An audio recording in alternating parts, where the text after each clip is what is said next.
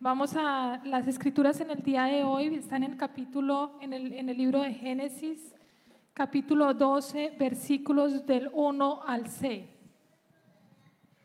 Yo los invito a que sigan eh, en sus Biblias o en la pantalla. Nuevamente el libro de Génesis, capítulo 12, versículos del 1 al 6. El Señor le dijo a Abraham, deja tu tierra, tus parientes y la casa de tu padre y vete a la tierra que te mostraré. Haré de ti una nación grande y te bendeciré. Haré famoso tu nombre y serás una bendición. Bendeciré a los que te bendigan y maldeciré a los que te maldigan. Por medio de ti serán bendecidas todas las familias de la tierra. Abraham partió tal como el Señor se lo había ordenado, y Lot se fue con él. Abraham tenía 75 años cuando salió de Harán. Al encaminarse hacia la tierra de Canaán, Abraham se llevó a su esposa Sarai, a su sobrino Lot, y toda la gente que había adquirido en Harán y todos los bienes que habían acumulado cuando llegaron a Canaán. Abraham atravesó toda esa región hasta llegar a Siquén, donde se encuentra la encina sagrada de Moré. En aquella época los cananeos vivían en esa región. Esta es la palabra de Dios para el pueblo de Dios. Todos decimos amén y yo los invito a que oren conmigo. Padre eterno, Padre amado, te damos infinitas gracias, Señor. Te damos infinitas gracias por el regalo que nos das de un día más, Señor. Por el regalo de poder venir a tu santuario también para expresarte nuestro amor hacia ti. Y por otro lado, entender también cómo tú nos has bendecido, Señor yo te pido, Señor, que el mensaje abra nuestros corazones, abra también nuestras manos para recibir la gracia que tú nos has dado a través de tu Hijo Jesucristo. Y que podamos estar atentos a eso que tú tienes y que tú tienes para nosotros, para cada uno de nosotros, Señor. Aleja cualquier comentario, cualquier preocupación que tengamos que nos llegue a alejar de tu mensaje, Padre. Te pedimos esto en el nombre de tu amado Hijo Jesucristo. Amén. Amén. Bueno, yo voy a empezar este mensaje haciendo una serie de preguntas, tres preguntas, para que vayamos entendiendo de qué se trata lo que acabamos de escuchar con el llamamiento de Abraham. La primera pregunta tiene que ver con la, las tres tienen que ver con la bendición. Yo les quiero preguntar, para ti, ¿qué significa que un creyente sea bendecido por Dios? ¿Qué significa para ti como creyente que tú has sido bendecido por Dios? La primera pregunta, una persona que cuenta con salud, esas personas que ustedes ven, por ejemplo, y que nunca se enferman. Esas personas que siempre mantienen una muy buena salud. Esas personas que llega COVID a la casa y todos se enferman menos él. Esas personas que siempre tienen buena salud. ¿Esa es una persona bendecida por Dios? Les pregunto, ¿sí o no? Sí, correcto. Es una bendición de Dios, es un favor de Dios hacia nosotros. Y de hecho nosotros oramos y lo acabamos de hacer en la intersección por nuestra salud, por aquellos que están enfermos. Ahora yo les pregunto, entonces, una persona que nació, que nació con una enfermedad congénita, una persona que se enferma, ¿esa persona no tiene la bendición de Dios? Pregunto, ¿sí o no? ¿Sí o no? No lo voy a responder y lo voy a dejar para más adelante. Segunda pregunta, segunda pregunta. Ser bendecido es aquella persona que es exitosa en el trabajo, ¿no? O sea, has conocido a esa persona que de pronto es exitosa, que siempre le va bien en todo. Esa persona lo ascienden, esa persona recibe los, los mejores posiciones que probablemente están abiertas en una compañía. De pronto decide abrir su compañía y fantástico, se llenó, llegó a ser una persona con mucho dinero y con una compañía muy grande. ¿Esa persona es bendecida por Dios? Claro que sí. Dios quiere que nosotros también tengamos bendiciones del tipo material y económico. Otra cosa es cómo usamos esas bendiciones. Otra cosa es cómo usamos el dinero que hemos ganado. Otra cosa es cómo glorificamos a Dios con todo lo que nos ha dado. Pero yo les pregunto, aquellos que no entonces, aquellos que no tienen trabajo, aquellos que pierden el trabajo constantemente, aquellos que de pronto iniciaron una compañía y fracasó la compañía y se fue a quiebra y tuvieron que vender todo en su casa, absolutamente todo para poder pagar esto, ¿esa persona no está bendecida por Dios siendo incluso un creyente? Claro que sí.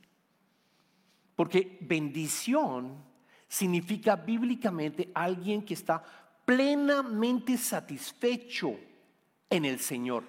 Plenamente satisfecho en el Señor, independiente de las circunstancias que tú estés pasando, independiente de la enfermedad que tú estás pasando, independiente de que no tengas trabajo, tú eres bendecido. La palabra en griego bendición significa makairos. Yo quiero que cada uno la pronuncie porque suena bien interesante esta palabra. Makairos, makairos. Repetámosla. Macairos. Macairos significa bendición.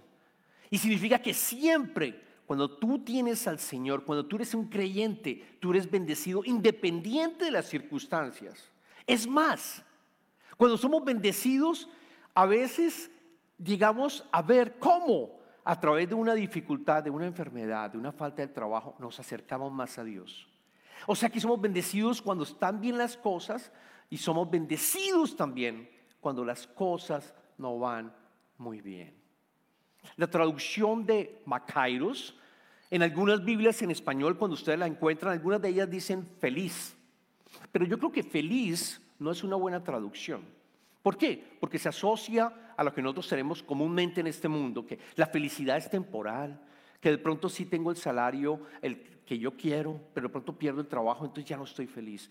Esa no es realmente. Si buscamos una palabra, pudiera ser felicitaciones.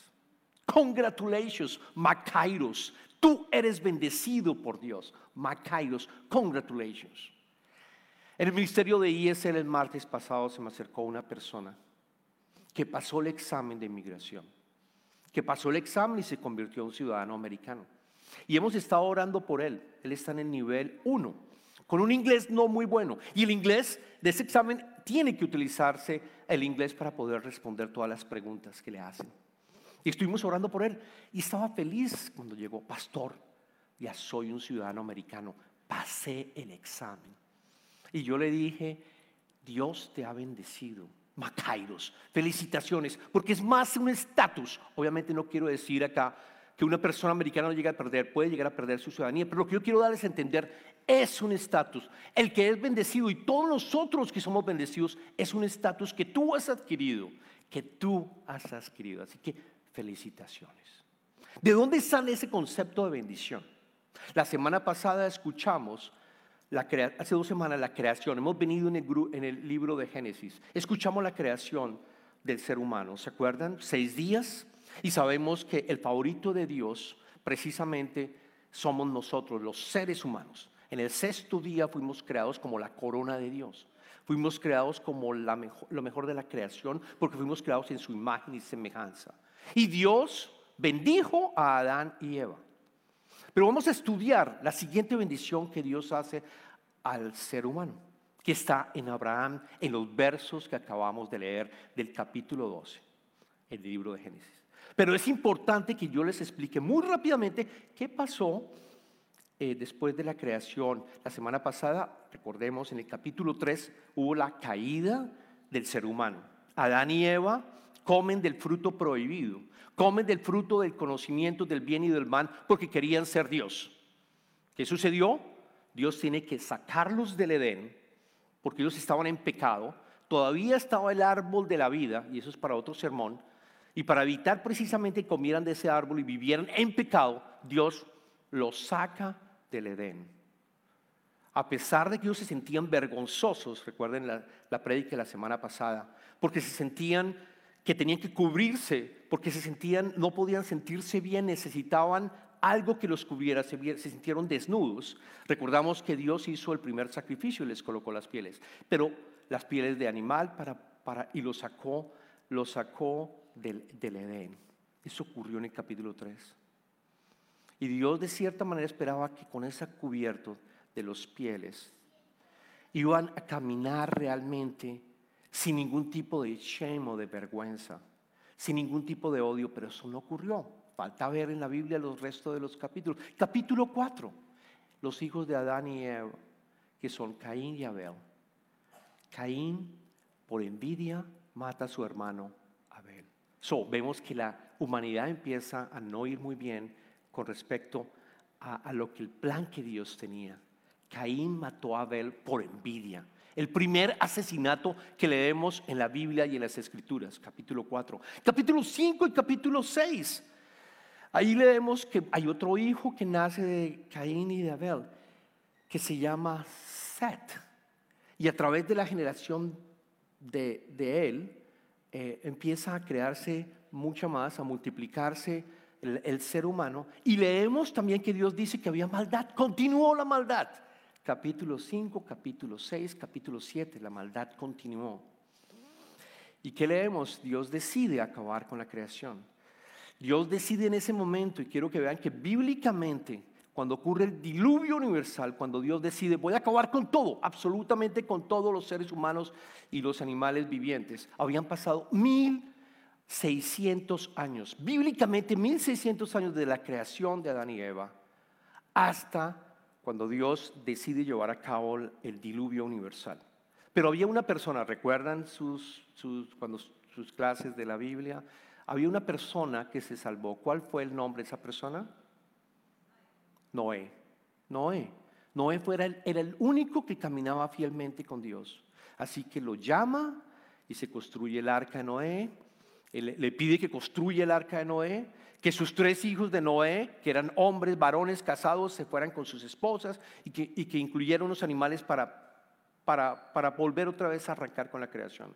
Y Dios hizo un acuerdo de que no volvería a destruir la, la, la, creación. Por lo menos tenemos la tranquilidad de que no va a volver a destruirla a través de un diluvio. Por eso es el arco iris. Cada vez que vean el arco iris, dice Dios, recuerden que he hecho un compromiso un commitment, un covenant, o sea, un pacto. Covenant significa pacto con ustedes, con la creación. No los voy a, destruir. Pero fue la segunda vez que Dios habló con la humanidad y volvió a bendecir, volvió a bendecir a Noé. Te bendigo. Pero la parte donde bendice al resto de la humanidad la vemos en Abraham. Después vemos en el capítulo 11 si se dan cuenta, pasaron otras casi 10 generaciones, 10 generaciones desde, desde, desde uno de los hijos de Noé, eh, desde uno de los hijos de Noé, pasaron, se llamaba Sem, pasaron 10 generaciones, 10 generaciones aproximadamente 25 cada generación a, a, 40 años más o menos, o 30 años, estamos hablando de 300 a 400 años, o sea, en total 2000 años cuando nace y aparece en las escrituras, no nace, sino aparece en las escrituras Abraham. Abraham. Y Abraham estaba en, un sitio que hoy en día, en un sitio que hoy en día es Irak, es Mesopotamia, y allí se encontraba Abraham. Su padre se llama Terach, lo leímos. Terach estaba casado con su esposa. Abraham estaba casado con su esposa Saraí. Después les cambia nombre a los dos que no tenía, Saraí no podía tener hijos, no podía tener hijos. Y queremos en las escrituras, en las escrituras leímos que ellos salen de allí, él escoge a Abraham y sale, después vamos a ver el llamado, salen de allí y se va a Harán, hoy día Turquía. Voy a mostrarles un mapa, yo sé que estoy yendo rápido, pero, pero es importante que se den cuenta cómo Dios actuó. 1600 años, trató de acabar no, de, eliminar la maldad del ser humano y dejó a Noé y su familia. Y después pasaron 400 años y es cuando escoge a Abraham y lo llama, que fueron los versos que escogimos. Dos mil años. O sea, fue una decisión no tan rápida en el sentido que fueron pocos años. Fueron bastantes años, dos mil años. Y el, el mapa nos muestra cómo Abraham salió de Ur, en Mesopotamia, y llega a Harán, a esa ciudad. ¿Por qué sale de allí? ¿Por qué sale de, de Ur? La Biblia en, los, en el libro de Génesis no nos cuenta el por qué. Pero si ustedes se van al Nuevo Testamento, en el libro de los Hechos de los Dones del Testamento, en el capítulo 7 van a encontrar que Esteban, que fue el primer mártir, Esteban, el primer mártir que fue apedreado, en, su, en, el momento que él habla a, a, todos los sacerdotes y les, cuenta, y les dice el plan de Dios, él dice que Abraham había sido con el nuevo hombre, nombre, perdóname, había sido llamado de Ur para que dejara a sus padres y se fuera a la tierra prometida que estaba en Canaán, hoy en día Israel. O sea, él ya había recibido el llamado. Cuando lean Génesis para que entiendan claramente, él ya había recibido el llamado, pero él no salió con los padres, con sus, dejó solo, perdóneme, él se fue con su padre. Ur viajó de Ur con el padre a Harán. Pasaron algún tiempo que no sabemos cuánto fue. Y es en Harán donde el padre fallece. El padre de Abraham fallece. Y es allí en donde él recibe el llamado que acabamos de leer. Espero que sea claro de que el propósito original de Dios era llamar a Abraham que se fuera solo directamente, directamente a la, a la tierra prometida en Canaán. Porque sube? Harán era otra ciudad, era otra ciudad en donde había bastante también prosperidad como lo había en Ur, pero en esas dos ciudades se adoraban otros dioses. En Ur se adoraba, por ejemplo, la luna y en, Harán se adoraban otra serie de dioses. O sea, todavía estaban caminando con dioses. Después de 12 generaciones, el único que caminaba fielmente, que fue Noé, fíjense, en, en, 10, perdón, 12 generaciones, sino 10, en 10 generaciones empezaron a alejarse de Dios. Toda su creación se empezó a alejar de Dios. Dios tenía que hacer algo para su plan de redención. Y es cuando escoge a Abraham escoge a Abraham. Y son los versos que acabamos de leer. Al final, si ustedes siguen leyendo las escrituras, vemos cómo él llega a la tierra prometida. Sin embargo, no obedece, eh, se va a Egipto y regresa. Finalmente, el plan de él se lleva a cabo. Pero eso es una, imagen para que se lleven ustedes de, todo lo que ocurrió. Al final, él viaja de nuevo. Entonces, vamos, a volver a ahora vamos a leer Vamos a volver al versículo número uno en Génesis. ¿Cómo hace este llamado? Génesis, ¿cómo hace este llamado Dios? Génesis capítulo 12, versículo 1. El Señor le dijo a Abraham, deja tu tierra, tus parientes y la casa de tu padre y vete a la tierra que te mostraré. Yo creo que primero entiendan, ya había muerto el padre, ya había muerto el padre, sin embargo le está diciendo algo bien difícil de, de conseguir. Eh, es decir, las exigencias eran muy fuertes y quiero empezar diciendo la palabra deja. Deja significa, por supuesto, vete, sal de tu tierra. La tierra era lo más precioso que había en esa época para ellos, para, el, para, para los israelitas. La tierra y el ganado significaba dinero, significaba reconocimiento, significaba prosperidad, significaba bendición. Deja todo eso, le está diciendo Dios a Abraham.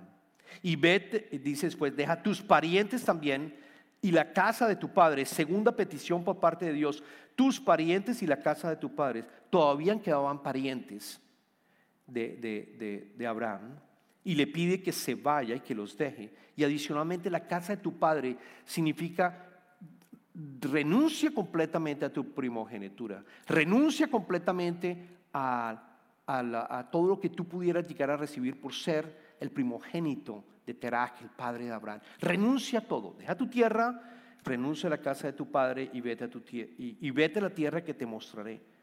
Te le dice, vete a una tierra en donde sabrás a dónde te llevo, sabrás a dónde te llevo. Tres solicitudes difíciles de lograr para cada, si nos ponen a pensar en los zapatos de Abraham, no es fácil lo que le estaba pidiendo, no es fácil lo que le estaba pidiendo.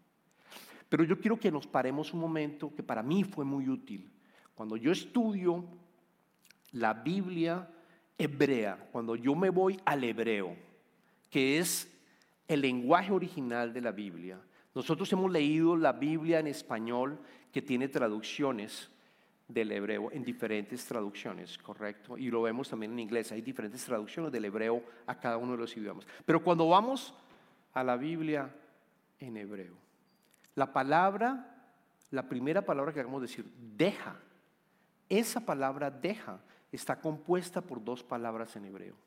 Está compuesta por dos palabras en hebreo, que son leja, que, básicamente se pronuncia como lechleja.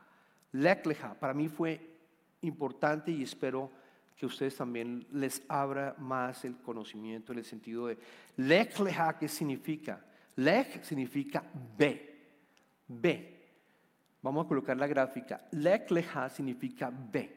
Y la segunda, leja, leja significa deja, podemos tomarlo de varios, de, varios significados, pero significa hacia ti o para ti o a ti mismo. O sea que podemos traducirlo como vete a ti mismo o vete por ti, vete por ti. Eso significa ven y te voy a mostrar el plan de Dios. Eso significa ve y te voy a mostrar realmente quién eres tú y para qué te he diseñado. Eso significa olvídate de todo lo que tú tienes, de tu identidad, de tu trabajo, de todo lo que tú absolutamente tienes y ve a encontrarte contigo mismo en el sentido que voy a mostrarte quién soy yo. Te voy a mostrar exactamente en quién yo puedo llevar a hacer, a, quién puedo llegar a, volver a, crearte como una nueva creación. Te voy a mostrar, si tú me dejas, cómo te puedes tú convertir en la persona que yo te he creado. Lekleja, lekleja, deja todo y ven conmigo. Ese llamado lo recibió claramente Abraham. Y nosotros todos como inmigrantes, uno de los pasajes que me encanta, una de las razones por qué me encanta este pasaje, porque nosotros como inmigrantes nos podemos, nos podemos identificar con Abraham. Nos podemos identificar con él. ¿Por qué? Porque la mayoría de ustedes son primera o segunda generación. Porque la mayoría de ustedes han dejado, todos nosotros hemos dejado las tierras, nuestras tierras, nuestras posiciones, no necesariamente quizás con un llamado, pero otros sí con un llamado. Es posible venir a este país. Pero dejamos nuestras posiciones, dejamos nuestro dinero, dejamos todo lo que teníamos. Dejamos a nuestros familiares en el país donde nosotros nacimos, en donde estaban. Los dejamos completamente. Y vinimos por múltiples razones. Pero lo lindo de esto es que ustedes han tomado lejleja, porque creo firmemente que cuando tú te vas y te despegas de lo que tú tienes de tu identidad, te acercas a Dios, te vas acercando a Dios, vas a buscarlo, vas a conocerlo, porque te das cuenta que no hay nadie más. Abraham se fue de esa tierra, hablaba otro idioma, hablaba otro idioma ya. Bueno, no me acuerdo con el, con el nombre, pero es, es, un idioma, es un idioma diferente que existía en Ur. Es un idioma diferente que existía en Canaán. Seguramente aprendió el idioma y seguramente habló con acento, como nosotros hablamos el inglés con acento. Sufrió, no debió haber sido fácil, no debió haber sido fácil, pero él poco a poco conoció más al Señor. Le costó trabajo realmente obedecer. De nuevo, no quiso salir al principio con el Padre. Después, no quiso quedarse en la tierra de Canaán, se dio cuenta que no había comida y se fue para Egipto. El Señor solo le habla cuando él le obedecía. El Señor solo le hablaba cuando él le obedecía. Luego este, este, este, este verso, este ejemplo que podemos recibir de Abraham, lo podemos tomar nosotros para entender también que tienes el plan de Dios está contigo. Y si estás acá y viniste a este país o viniste a otro estado o viajaste a otro estado, ese plan de Dios está contigo. Lech deja tu identidad y déjame transformarte en una nueva persona. Ahora, ¿cuáles son las promesas que Dios le hace a Abraham? Están en el verso 12, en 2 y 3. Haré de ti, vamos, mirémoslo rápidamente, haré de ti una nación grande y te bendeciré. Haré famoso tu nombre y serás una bendición. Bendeciré a los que te bendigan y maldiciré a los que te maldigan. Por medio de ti serán benditas todas las familias de la tierra. Y subrayen y se den cuenta de estas promesas que le hace Dios a Abraham y se dé cuenta que siempre Dios el que está respondiendo a la promesa. Volvamos, haré de ti una nación grande. ¿Quién está haciendo la nación grande? Dios. Y te bendiciré. ¿Quién está bendiciendo a Abraham? Dios. Haré famoso tu nombre. ¿Quién estaba famoso tu nombre? Bien interesante porque la torre de Babel teóricamente querían ser famosos. Le dice, haré famoso tu nombre. ¿Quién lo hace? Dios. Serás una bendición. Dios. Bendiciré a los que te bendigan. Dios. Maldiciré a los que te maldigan. ¿Quién lo hace? Dios. Y al final, al final, como resultado de todo esto, como resultado de todas estas bendiciones, dice, por medio de ti serán bendecidas todas las familias de la tierra. Como un producto de estas promesas, por medio de ti serán bendecidas todas las familias de la tierra. Y esto ocurre dos mil años después con Jesucristo. A través del linaje del pueblo de Dios y de Israel. Porque Abraham, Abraham, que después le cambió el nombre a Abraham, significa precisamente, ah, el, nombre original era Abraham y luego cambia a Abraham, significa en hebreo el padre de una multitud, porque a través de él, sabemos muy bien, dos mil años después nace Jesucristo, el Hijo de Dios, que vino al mundo para el perdón de nuestros pecados. Y a través de Jesucristo es que nosotros podemos ser bendecidos y somos bendecidos. A través de Él somos bendecidos porque recibimos la bendición, tenemos el Espíritu Santo, estamos colocados aparte para Él, hemos sido justificados, hemos sido redimidos y nos, hemos convertido en hijos de Dios, en hijos de Dios. Quizás ustedes dejaron como yo nuestro país. Y quizás en tu país eres una persona y un apellido muy importante, tenías linaje. No sé, en nuestros países siempre hablamos, ah, yo soy de X los Rodríguez, yo soy de los, no sé, de cualquier apellido el mío, los Vargas, somos de los Vargas y entonces tenemos este linaje y venimos, etc. Actuábamos de esa manera, actuábamos de esa manera y nos sentíamos orgullosos también.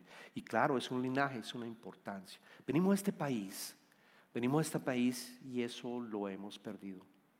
Pero la gran noticia, porque precisamente somos el favorito de Dios, es que cuando tú aceptas a Jesucristo, Tú haces parte ahora del linaje de Abraham, del pueblo de Israel.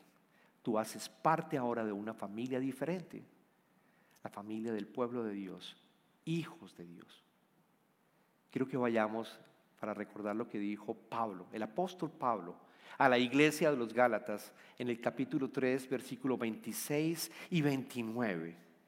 Les dice, todos ustedes le está hablando a los creyentes, todos los que aceptaron y que, y que pidieron perdón por sus pecados y piden al Señor como su Salvador. Todos ustedes son hijos de Dios mediante la fe en Cristo Jesús. Porque todos los que han sido bautizados en Cristo se han revestido de Cristo. Ya no hay judío ni griego, esclavo ni libre, hombre ni mujer sino que todos ustedes son uno solo en Cristo Jesús. Y si ustedes pertenecen a Cristo, son la descendencia de Abraham y herederos según la promesa. Ustedes hacen parte y ahora hacemos parte del linaje de Abraham. Pero eso viene con una responsabilidad. El llamado es personal. El llamado a aceptar a Cristo es personal, no es comunitario, es personal, es a ti. Tú tienes que abrir la puerta. Y entonces vas a ser bendecido, vas a ser hijo de Dios. ¿Para qué? Para recibir bendiciones. ¿Para mí solamente? No. Para cumplir la promesa que llegó de Abraham también. Para que tú bendigas. Para que tú bendigas a otros. Tú has sido bendecido para bendecir. Tú has sido bendecido para bendecir a otros a través tuyo. Trabajando el Espíritu Santo en esa nueva persona que tú eres tú eres bendecido para bendecir. Cuando buscamos bendiciones solo para nosotros, sin bendecir a otros, te vas a sentir vacío. Te vas a sentir vacío. Te vas a sentir que hay algo que falta. La única manera de poder realmente hacer realidad la bendición que recibimos desde que se recibió desde Abraham es precisamente cuando bendices a otros en tu casa, en tu familia, a tus hijos, a las personas que trabajan contigo, a otras personas cuando tú realmente adquieres el trabajo misional de ser los pies y las manos de Cristo.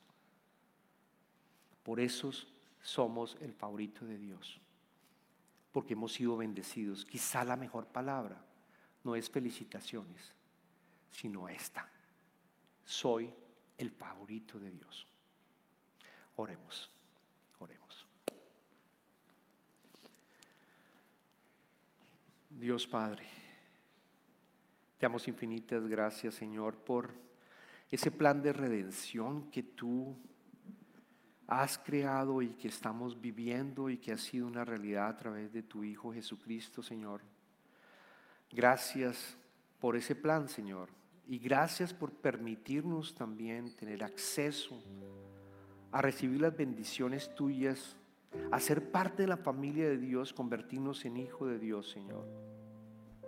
Y yo te pido, Señor, que quizás es posible que aquí haya alguna persona que no haya aceptado a tu Hijo Jesucristo por fe que no lo haya aceptado. Yo te pido, Señor, que intercedas en esa persona. Y si esa persona quiere hacer en este momento una oración y decir, Señor, estoy cansado de seguir siendo mi propio Dios. Estoy cansado de seguir manejando mi vida con diferentes agendas y yo quiero que tú manejes mi agenda, Señor. Te lo voy a entregar todo, Señor. Yo quiero lejleja. Yo quiero encontrarme conmigo mismo, Señor. Yo quiero que tú me perdones por mis pecados, por tratar de seguir siendo Dios. Y te pido, Señor, que me cambies completamente y que llegues a mi vida. Te acepto, Jesús, como el redentor de mi vida. Y sé que me vas a transformar, no solamente para recibir las bendiciones tuyas, sino también para bendecir a otros. Gracias, Padre. Amén.